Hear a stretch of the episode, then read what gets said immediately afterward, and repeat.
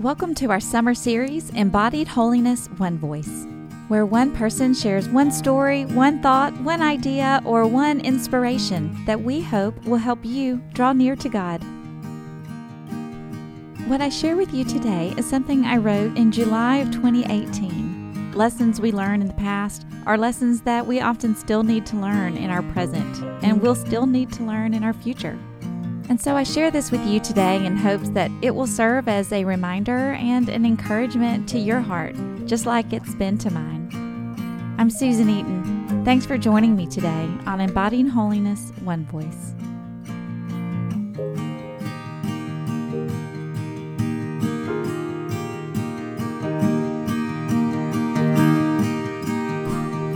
Oh, the proverbial straw. Yes, that one. The one that broke the camel's back? That straw landed on me recently. It came crashing down on me with the weight I was not expecting. I mean, when I looked at it, it still looked like a small little straw. It was an easily dealt with, although extremely annoying, issue. Truly. This straw was something that could be easily remedied, and yet it landed with a force that caused every ugly cry that ever wanted to come out of me in my whole life to come out all at once and I do mean ugly. Do you know what I'm talking about? It's that one little thing that just is the last thing you can handle. And it's not that you wouldn't normally be able to handle that thing. It's just that there have been what seem like thousands of other things, other small pieces of straw, issues and situations requiring your attention, insisting that you give your time, your focus, your energy, your patience, your creativity, your ingenuity, your everything to make it all work. And you're juggling all of those things while slowly being buried under the weight of them and making it somehow until that one last straw lands. Then, boom. The morning the atomic straw landed on me and blew up everything and everyone around me, dogs included, I found myself wondering how it happened. I'm sure you could all diagnose me from a distance, and you would at least partially be right. Yes, I'm tired. Yes, I've been doing a lot of things that have required my energy and time. So you're right, I am a busy person. But I'm always a busy person. But I also balance myself with time spent for me and God in the quiet, um, time spent taking care of myself physically, and time spent with my family. No, I think there was something deeper going on than mere busyness, something designed to reveal to me things that needed to be addressed in my heart and soul. Here's some backstory for you. I have this tendency to pray dangerous prayers at times, prayers that seem to bring the boom. Prayers like, Dismantle me, Lord. Tear my pride down, Lord. Search me and know my heart. Test me and know my anxious thoughts. See if there is any wicked way in me, and lead me in the way everlasting. And every time I pray these types of prayers, God does what I've asked him to do. Why would you do that, you ask? Well, I don't do it often enough, that's for sure. But when I do, it's because I've noticed things about myself through the leading of the Holy Spirit, I'm sure, that I don't like. For instance, attitudes that are fear based, actions and thoughts that are prideful or self centered, things like that. And when I become convicted over these things, and look, sometimes it takes longer than others, depending on how caught up in myself I've been, I confess them and ask God to forgive me and make me more like Him. I pray these terrifying prayers, asking God to do things like crush my pride and search my heart, because I'd rather be dismantled by God and put back together by Him than continue living in a way that's not life giving and that's potentially destructive to me and the people around me. So I pray these prayers, and then I forget I prayed them. Apparently, I have a gift for prayer amnesia. I pray, and then I forget and continue about my life, doing my best to be faithful and hold all the things and attain all the things and be responsible and loving, and then prick.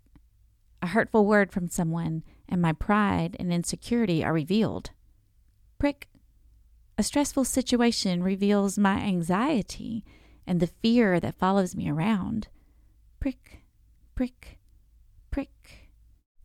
Slowly, I start coming apart. Sometimes I think, what is wrong with me? Why can't I handle these little things? They are so small. What gives?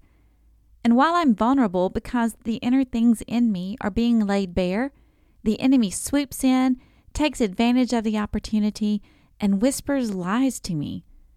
You're no good at anything. You're insignificant and not making a difference. God seems silent and distant because you can't even pray right. On the morning this last straw landed, it finally dawned on me. This is what you prayed for. Right. Those things aren't true. That's not what's going on. I've been strategically dismantled. The unhealthy in me is being revealed for what it is. Everything unhelpful, unholy, everything false I've depended on is being exposed in the light. Search me and know my heart. Test me and know my anxious thoughts. Done. Revealed. Exposed. These are your anxious thoughts, Susan. These are the treasures in your heart you've been relying on. When I look back, I can see so clearly that every little prick was targeted at a lie I had placed my trust in on some level. Lie. I am significant and valuable because I can accomplish a lot in a day. Prick, time and plans interrupted repeatedly. Lie, positive opinions and comments from others are proof of my worth and significance. Prick, nothing but crickets. Lie, being creative and able to write and put the words together in a good putting together of words kind of way show I'm making a positive impact on the world. Prick, no words in the brain, nothing to write. The brain is empty and not working. Lie. You're doing great at life when you can save money in order to provide a car for your son before he's 35. Well, that money you just saved, boom, car repair. Oh, you got some more, did ya? Boom, electrical issue at the house. A little extra came in? Boom. Both dogs have been inhabited by aliens and all their insides want to be on their outsides. That vet bill will finish all that off. Prick, prick, prick. There's more, believe me, but I think you get the picture. Slowly but surely, God honored my prayer and one by one slowly revealed the lies and dismantled each of the things I had constructed around myself to build myself up. Each and every one was revealed as the insufficient, non sustaining, limited, finite help that it was. As I sought to find my center once again in Christ, I sat where I always sit every morning to be alone in the silence with the Lord, and I began to read the Psalms. Psalm 121 rose to my attention. I lift my eyes to the hills. From where will my help come? My help comes from the Lord who made heaven and earth.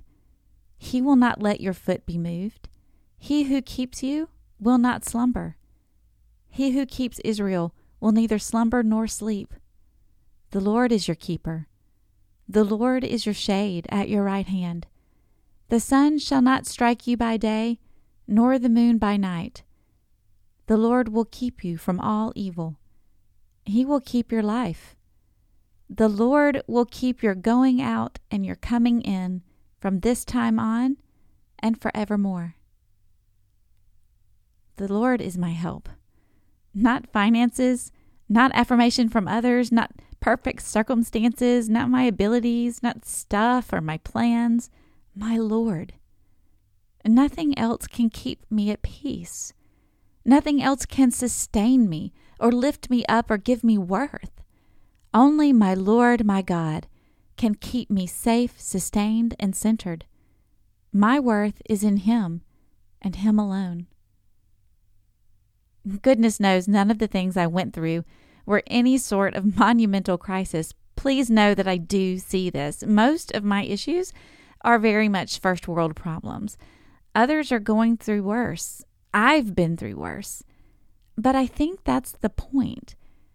If I can begin to see in the small things where I'm off center and where I have a tendency to trust in things that are less than God, or even make them idols, if I can learn how to abide in God now, then when huge storms come, I will not be shaken to my core.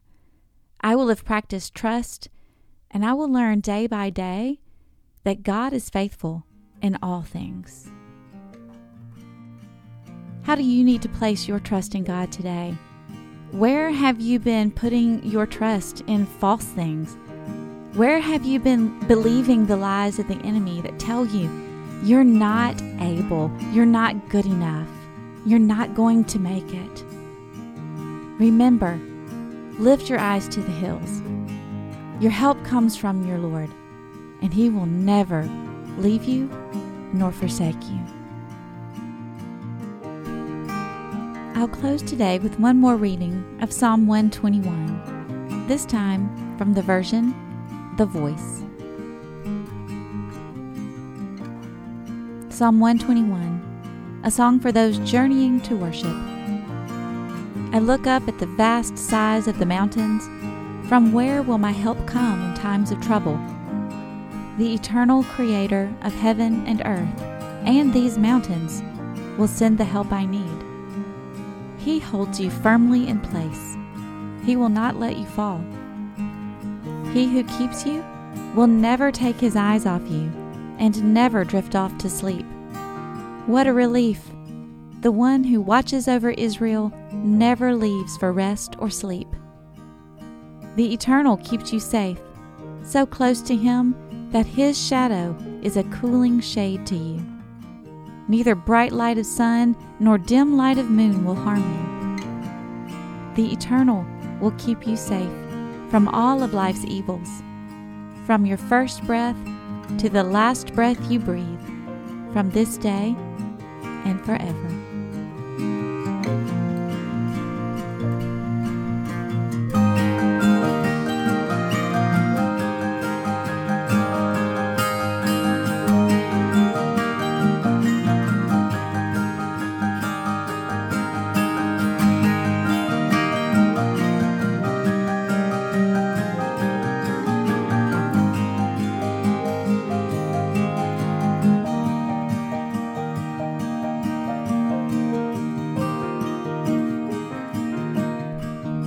Come join the community on Facebook and Instagram at Embodied Holiness.